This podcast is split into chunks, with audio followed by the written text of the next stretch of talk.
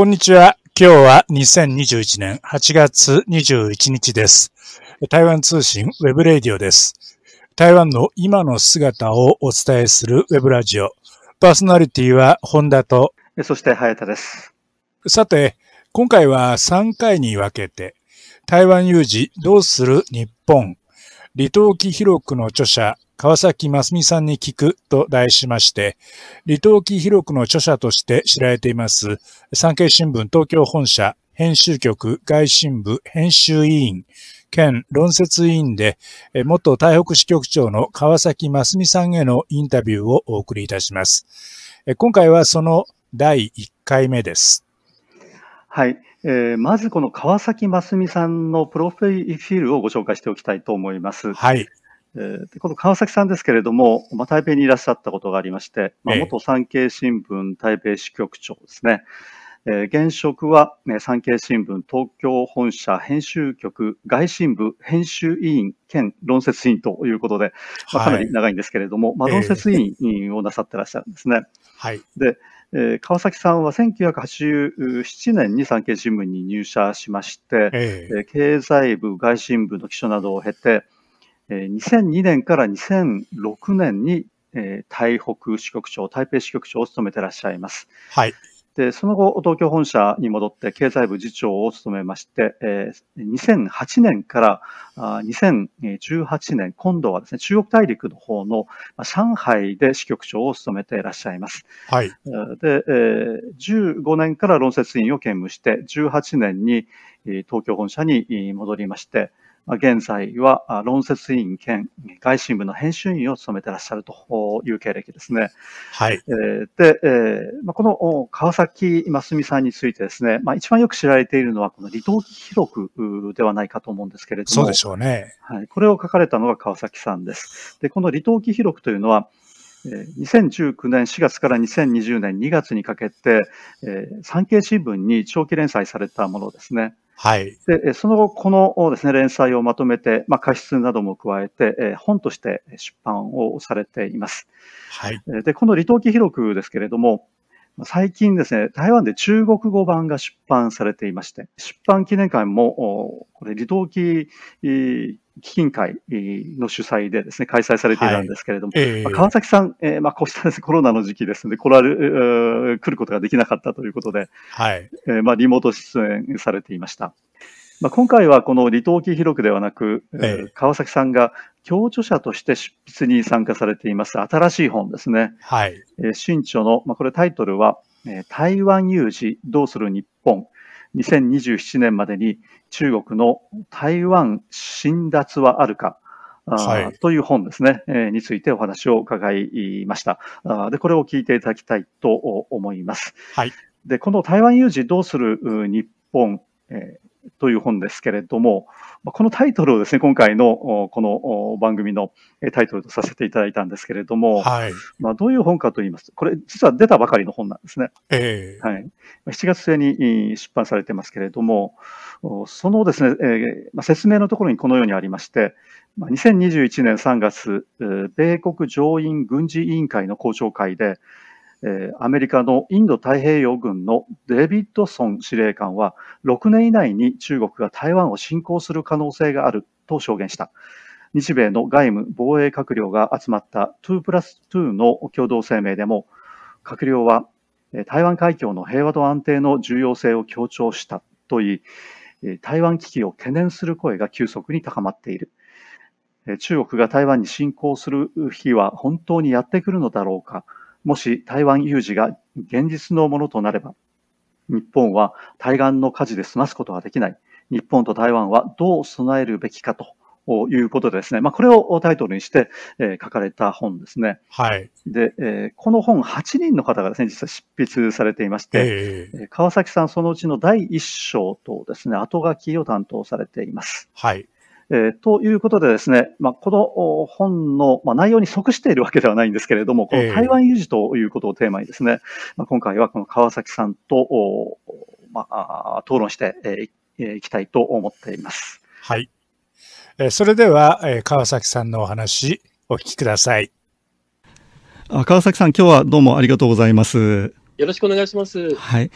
まあ、ご出演いただいて、非常に光栄に思っております。で、えー、今回ですね、この、川崎さんが協調として出された、はい、本がありまして、これが台湾有事どうする、はい、日本ですね。はい。まあ、台湾有事というタイトルを、まあ、ドンと出してらっしゃいますので、はい、ちょっとびっくりするようなですね。まあ、台湾に何か、ね、これからですね、まあ、軍事的な動乱があるんじゃないかというようなことを思わせる本のタイトルなんですけども、実際そうなんですか、この本の中身というのは。そうですね。まあ、あのー、明日何かが起きるという、そういうストーリーではなくて、はい、当然のことながら、あの、まあ、常に備えを常にという意味ですね。うん、あの、備えがないことが一番怖いというふうに思ってる。はい、でなぜ、まあ、特にその台湾有事をなぜ今というのは二つの原因があって、一つには4月、うん、えー、ワシントンで行われた日米首脳会談の共同声明、はいうん、あのバイデン大統領と菅義偉、えー、首相の間の共同声明の中に盛り込まれたあ台湾海峡の、まあ、懸念ということですね。というのが一つ。それから6月、イギリスで行われた、えー、先進国7カ国の、えー、G7 サミット首脳会議の、えーまあ、共同声明の中でもその台湾海峡の問題について、はい、まあ、いずれもこれは本当にあの異例中の異例のあの、文言だったんです。でまあ、あの、台湾有事という言葉は何を象徴しているかというと、やはり、えー、まあ、中国の軍事的な台頭に対する民主主義社会の共通の危機感、はい、というものを、まあ、この台湾有事というこの4文字に込めたということだと思いますね。ですから、まあ、明日何かが起きると、あるいは台湾だけということではなくて、えー、民主主義社会と、まあ、強権、えー、社会との、まあ、厳しい新冷戦を象徴する言葉というふうに考えていただいたらいいのかなと思います。うんまあ、その軍事的な面ではなくだけではなくて、まあ、様々な面からですね、この台湾、うん、をめぐる状況というのを、まあ、分析されて,、えー、ているのが、まあ、この本だと思いますけれども。はい。そうですね。あの、あの、まあ、軍事的のみならず文化的な面、はい、あるいはその、えー、政治的な面もそうですし、うん、あるいはその、えー、まあ、人権、えー、侵害、人権抑圧というような問題も、えー、たくさん出てきています。はい、例えば、あの、まあ、オリンピック一つを考えても分かりやすいのかもしれませんけれども、うん、まあ、例えばその、えー、7月23日のね、オリンピックの、えー、東京、東京五輪の開幕式の入場式にですね、はい、まあ、あのー、えー、チャイニーズ・タイペイという呼び方あに対して、まあ、NHK のアナウンサー、えー、が台湾ですということに対して、まあ、台湾の方もあの喜んでくださったように聞いておりますけれども、うん、まあ、これはまあ、あの、もちろん、あの、台湾というのは、まあ、通常、我々が言っている言い方だって、まあ、あの、何か政治的な意味があったわけではないということなんですけれども。ただ、いずれにしても、その、日本の国内において、今、あの、台湾に対する関心度、それから台湾にの注目度っていうのは非常に高い。もう、過去30年以上、台湾のとか中国のことを勉強してきた中で、こんなに台湾がその注目される時代っていうのはね、初めてだと私は思ってるんですよね。うん、よ非常に嬉しい。まあ嬉しいと言っちゃ語弊がありますけど、はい、あの、しかし台湾の存在感が非常に強まっていることは間違いない。そうですね。ただその存在感が強まっているのはいいんですけども、まあ、このようにですね、この台湾有事というのが起きてもらったら、これは困るわけですよね。まあ、実際にその軍事的なあ問題が発生するというようなことになりますと、これはもう非常に多くのですね、人たちが犠牲になってしまうということになりますので、はい、まあ、この辺はまあ、きあの慎重に論議していかなければならない、ね、あるいはしていいっていただきたいというふうに思うんですけれども。はい。この、まあ、あの、台湾有事どうする日本というこの書籍のまあ意味としては、どうやったら台湾有事を起こさせないようにできるか、という、まあ、まあ、まあ、予防っていうんでしょうかね。あの、はい、えー、まあ、そういう願いを込めてる内容になっています。うん、まあ、そうした意味での提言ということですよね。そうですね。はい。まあ、提言集という形ですね。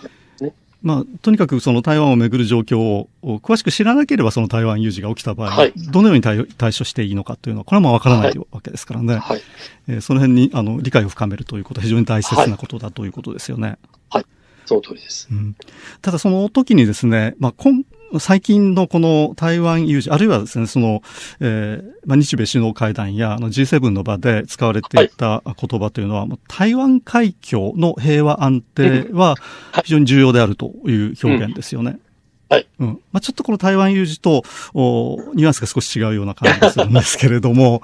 まあ、あの、いずれにせよですね、あの、どういう場で、えー、こうしたですね、その、まあ、台湾、えー、海峡の問題というのを取り上げられるかと言いますと、ほとんどがこのアメリカが絡んでいる場所です、場ですよね。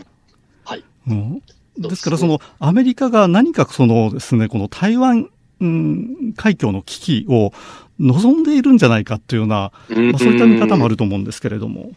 うん。これはちょっと曰く言い難い、まあ歴史的な経緯から言う、うん、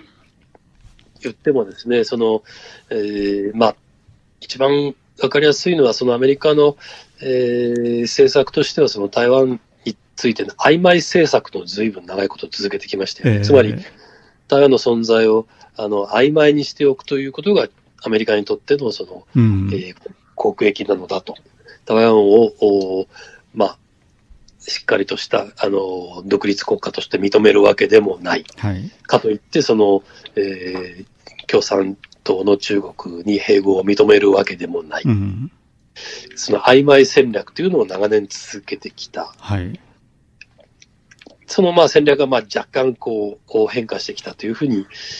捉えてもいいのかなと思うんですけれども、うん、ちょっとそのまあアメリカ、あの、まあ長期、あの戦略としてはもう長年その冷戦時代、あるいはそれ以前の第二次世界大戦の頃からですね、その敵対する相手国に対するそのまあ包囲網を作るというのは、えー、過去これまで何度も繰り返されてきた歴史的な事実であります。はいはい、うんなるほど。まあ、日本もその包囲網を受けたことがあるわけですよね。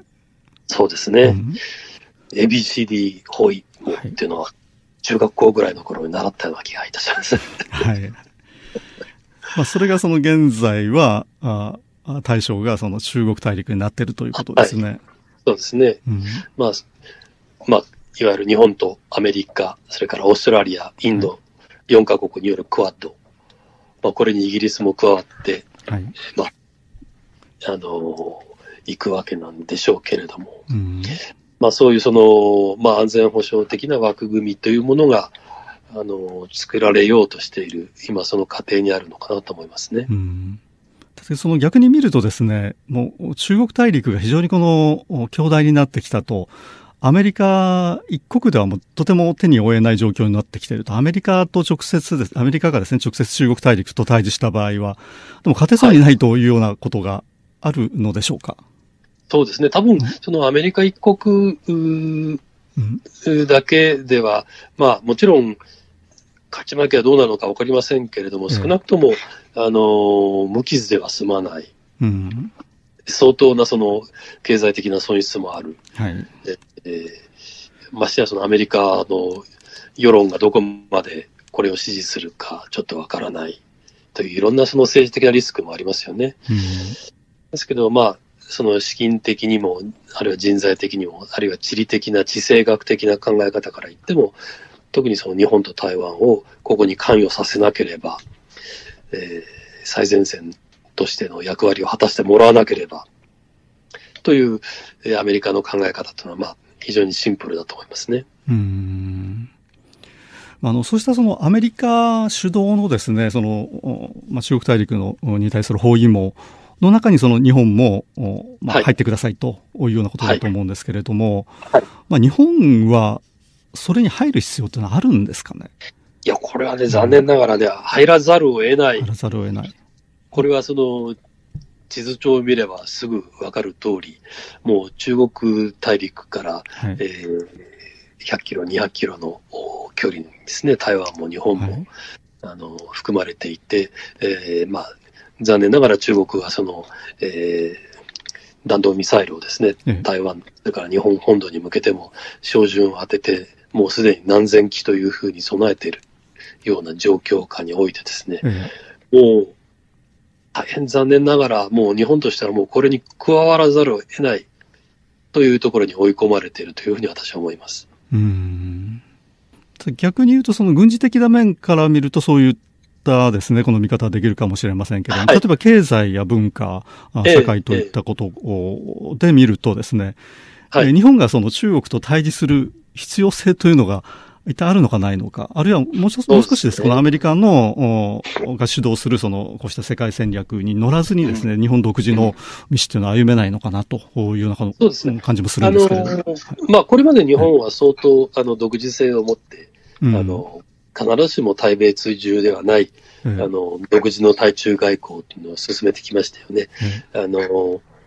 例えば、あの、天安門事件が起きた1989年の後、うん、えー、まあ、あの、中国を孤立させてはならないというのが日本の、はい、えー、外務省の基本政策で、1992年には初の、あの、平成天皇のですね、あの、中国訪問というのが、あの、あって、まあ、それから中国はその天安門事件の、あの、首輝から解き放たれて、まあ、経済発展を続けるきっかけになったわけですね。ですから、まあ、ある意味でその日本は独自の対中外交というのを繰り広げてきていますし、必ずしもアメリカと同じ同じ道を歩いてきたわけではない。うん、ということで、まあ、今後もまあ、独自の対中外交を繰り広げられるあの空間というのはかなり残されているように思います。うん、まあ、しかし、さは去りながら、あの、ここまでその軍事的な脅威が強まってくると、うん、1990年代の中国と、2020年代の中国っていうのはもう全く違う。うん、例えば、えー、思い出したんですけれども、中国の輸出額が台湾の輸出額を上回ったのは多分ね、1991年か2年ぐらいだと思うんですよね。それまでは、1980年代までは、輸出額において台湾の方が中国よりも大きかった。という、ということは経済的には台湾の方がはるかに大きかったわけですよね、中国。えー、ですね。はい。ですから、まあそういう時代の対中政策と、それからまあ現在もこれだけあの強大な国になり、なおかつ、えー、あの表面的な軍事費だけでも日本の何倍もあの支出しているような、うん、国に対する、えー、考え方とは、やはり残念ながら大きく違ってこざるを得ないのかなというふうに思いますね。うん、うんそれは残念なことなんですかね？あるいはそこにチャンスがあるというふうに考えていいこれはね、私は残念だと思うんですよね。つまり、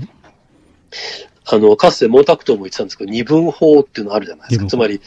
あの、中国がね、あの、日本と国交を回復するときに、1972年9月29日、毛沢東はそれ以前からおっしゃっていたのは、あの、まあ、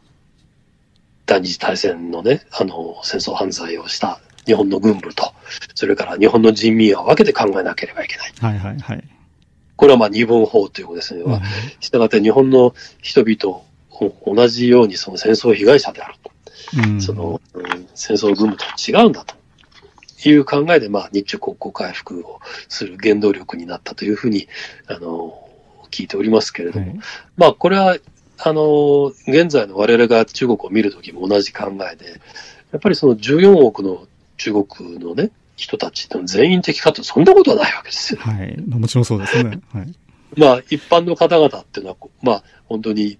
仲良くしてらしていただいている方もたくさんいるし。はい、まあ、個人的にもそうですね。あの、個人的にそうですよね。はい、あの立立派な人たちもたくさんいるし。はい、やっぱりこれは二分法で考えていかなければいけない。その軍事的にその世界に脅威を与える、うん、えー、えー、まあ一部の勢力と、それからそれとは全く関係ない、あの、うん、まあ、普通の市民たちの十数億人の、十数億の人たちがいるわけですね。これは当然分けて考えなければならないというふうに。うん、我々こそ今、毛沢東の二分法をね、活用すべきではないかと私は思いますけどね。なるほど。そのあたりどうなんでしょうかね。その、例えばその中国大陸の一般の人たちもですね、例えば、はい、まあ、このところこのアメリカに対する反感といいますかね、まあ、その、これはもう外交面でもそうですけれども、まあ、非常にこの、アメリカが中国に対して、まあ、いろんな圧力をかけてくるということで、まあ、不満が高まっているというところがあって、まあ、そういった面がですね、その中国大陸の外交の、その、バック、バックにですね、そそういった、を支える、まあ、そういった要因になっているかのじゃないかと思うんですね。だからこの、中国大陸のその、まあ、政府と自民をですね、この二分するという考え方、まあ、これも当然あるかもしれませんけれども、はい、現在の状況でどうでしょうか、そこ一体してるという、一体化してるというような面が強くないですか？そうですね。まあ、一体化してる面がもしあるとすると、やはり中国の、中国の国内においては、まあ、インターネットが、あの、極めて厳しく、それから、あマスメディアも厳しく統制されていますよね。だから、あのー、まあ、一般の方たちも、あの、どこまで国際情勢に対する正確な情報を得られてるか、はい。うん、まあ、ある一部の方はそうではないかもしれませんけれども、一般の、まあ、普通の方たち、ラオバイシンという方たちはね、うん、あの、まあ、中国共産党のその、えー、宣伝の中にあるというふうに考えるのがあ普通かもしれませんけどね。うん。ただその中国の、なんて言うんでしょう、あの外交の仕方とか、あるいは国内の政策の仕方を見てると、なんとなく、あの、非常に言葉は良くないんですけど、なんか幼稚だなっていう感じがするんですよね。例えば、外交部の記者会見、毎日、平日毎日ありますけれども、その挑戦的な言葉遣いで、はい、まあ、ちょっと首をかしげざるを得ない行動が多いですよね。ですからこれは国際社会から見ると、まあ、ちょっとこれは仲間としては認められないよねというレベルになってしまって、自分で自分の首を絞めてるように見えてくるんです。ですから、まあ、鶏が先か卵が先か分かりませんけれども、アメリカが圧力を加えてるから中国が反発しているとはちょっと私は考えていなくて、まあ、自らちょっと墓穴を掘っているように、私には見えますけどね。うん、そのまあ、例えばその、中国の外務省ですね、スポークスマンの発言というのは、まあ、非常にこの強硬な発言ですね。はい、まあ、ちょっといろんな、あの、言い回しによって、まあ、相手を罵倒するような発言というのが多いんですけれども、ね、これって中国の人たちのですね、普通の人たちの、なんていうんですか、そのパフォーマンスっていうんですかね、あの、言い回しと、うんうんあまり変わらないような気がするんですね。そうですね。はい。まあ、要するにその 中国大陸の人たちのその、まあ、やり方っていうのがあって、そうですよね。で、まあ、それがその外交の方法を、あの、上でも出てくるんだけども、その、うん、他の国の人たちがよく理解できないと、一体何を言っているのかと、そういう面があるんじゃないかと思うんですね。そうですよね。うん、ですから、その、まあ、ある意味で多分に、その、うん中国国内向けにその強硬姿勢を見せているという側面はもちろんあると思うんですけども、うん、ただ、それは国内向けだけではなくて、その発言は即刻世界に伝わる時代ですのでね、うん、あの、まあ、こういう言い方をしたら、こういう反応が返ってくるだろうという、あの、予測を、こう、きちっとしているのかどうかっていうのは、ちょっとあの、疑問に感じるところがあります、ね、なんか条件反射的に。戦狼外交とね、なんか条件反射的に、あの、はい、罵ってるっていうのは、いかがなものかなっていうふうに思われますよね。その逆に言うと、その、まあ、中国人の人たちの、まあ、やり方として、まあ、そういったあ面が出てくるということなんですけれども、その、そ、他の国がその中国の特殊性といいますかね、そういった性格を理解する必要っていうのはないんでしょうかね、逆に言うと。そこで何が本当に、あの、語られているのかと。そうですね。うん、例えばその、まあ、かつてですね、えーまあ、中国大陸が、まあ、国を閉ざしてた時ですね、えー、はい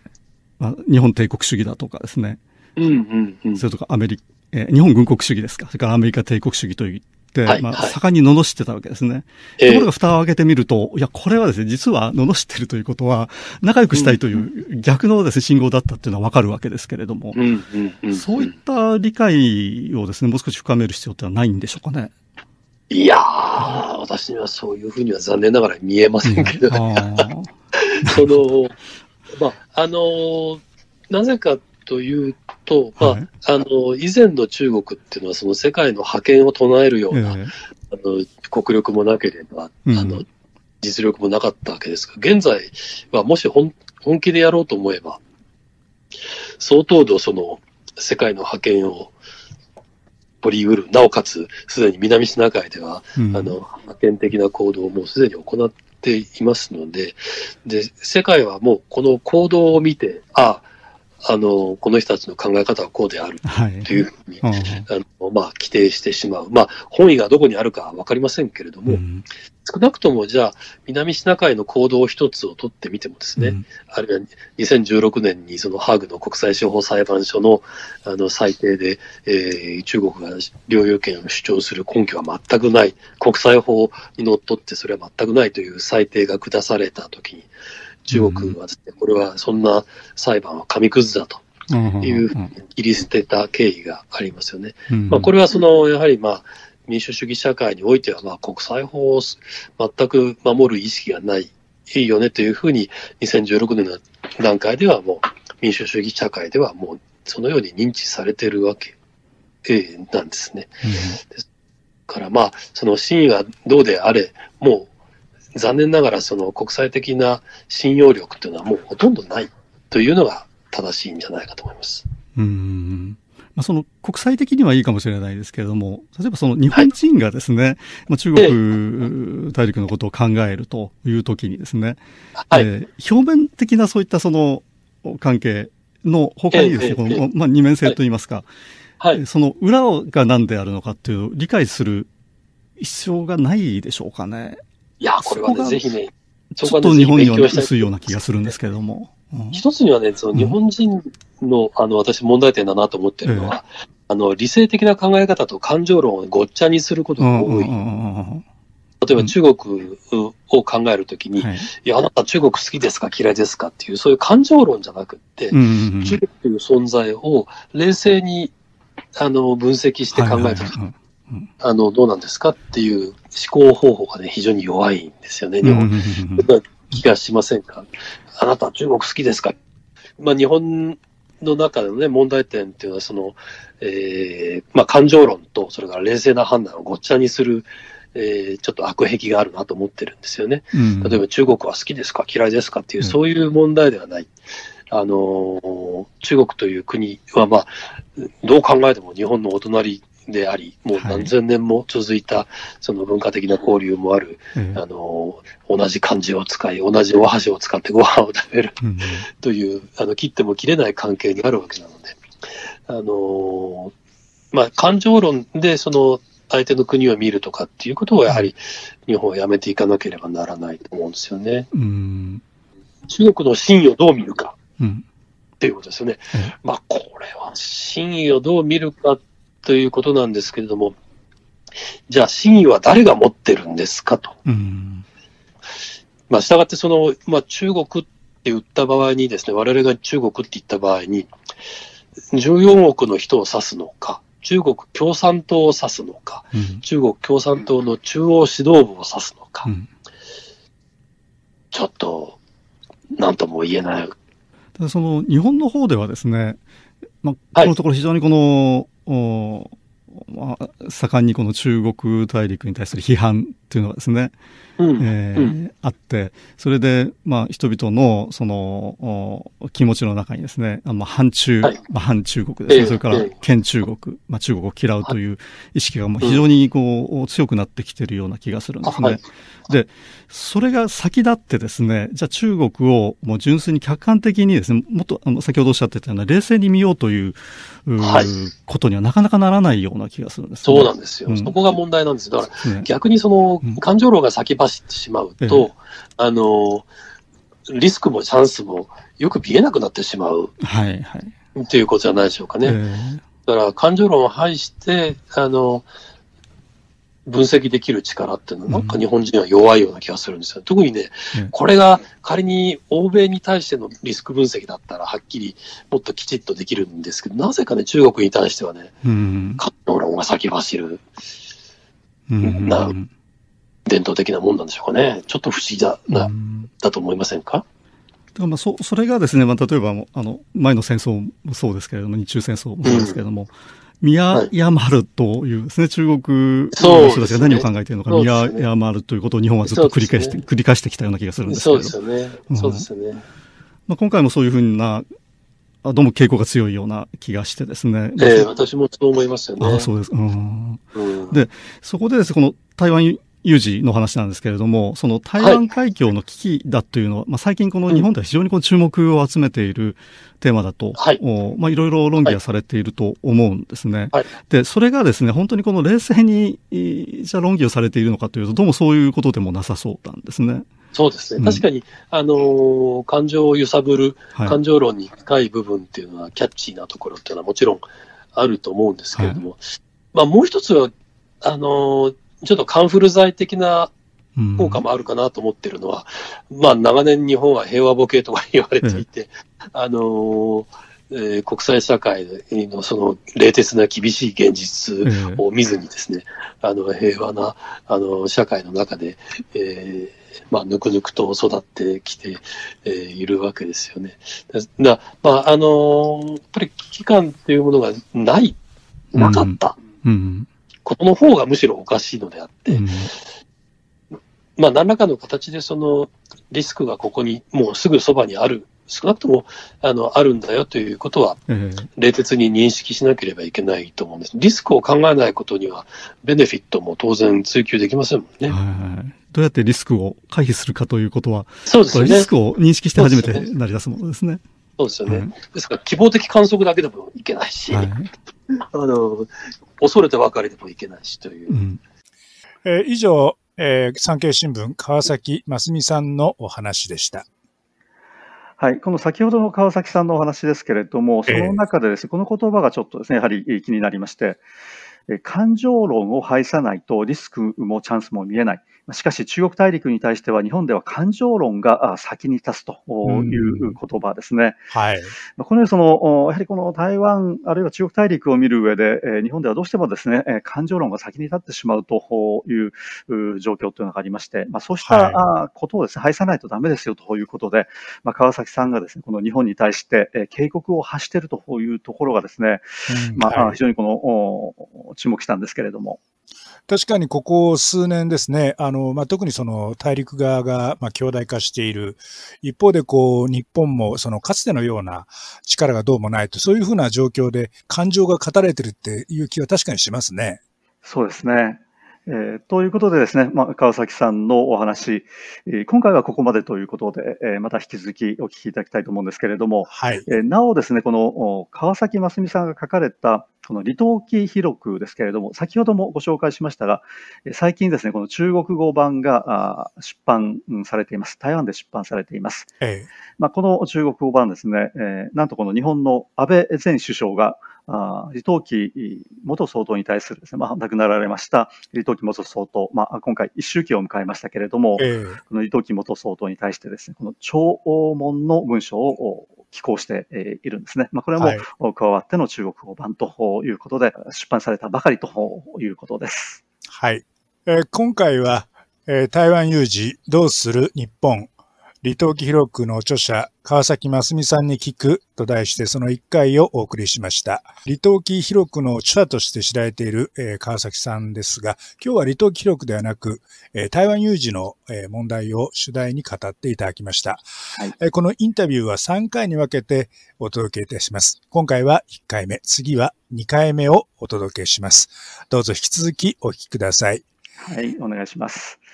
この番組の内容についてご意見、ご希望、ご質問などを頂戴できればと思います。また、チャンネル登録もどうぞよろしくお願いします。パーソナリティは本田と、そして早田でした。それではさようなら。さようなら。2021年8月21日台湾通信ウェブレイディオでした。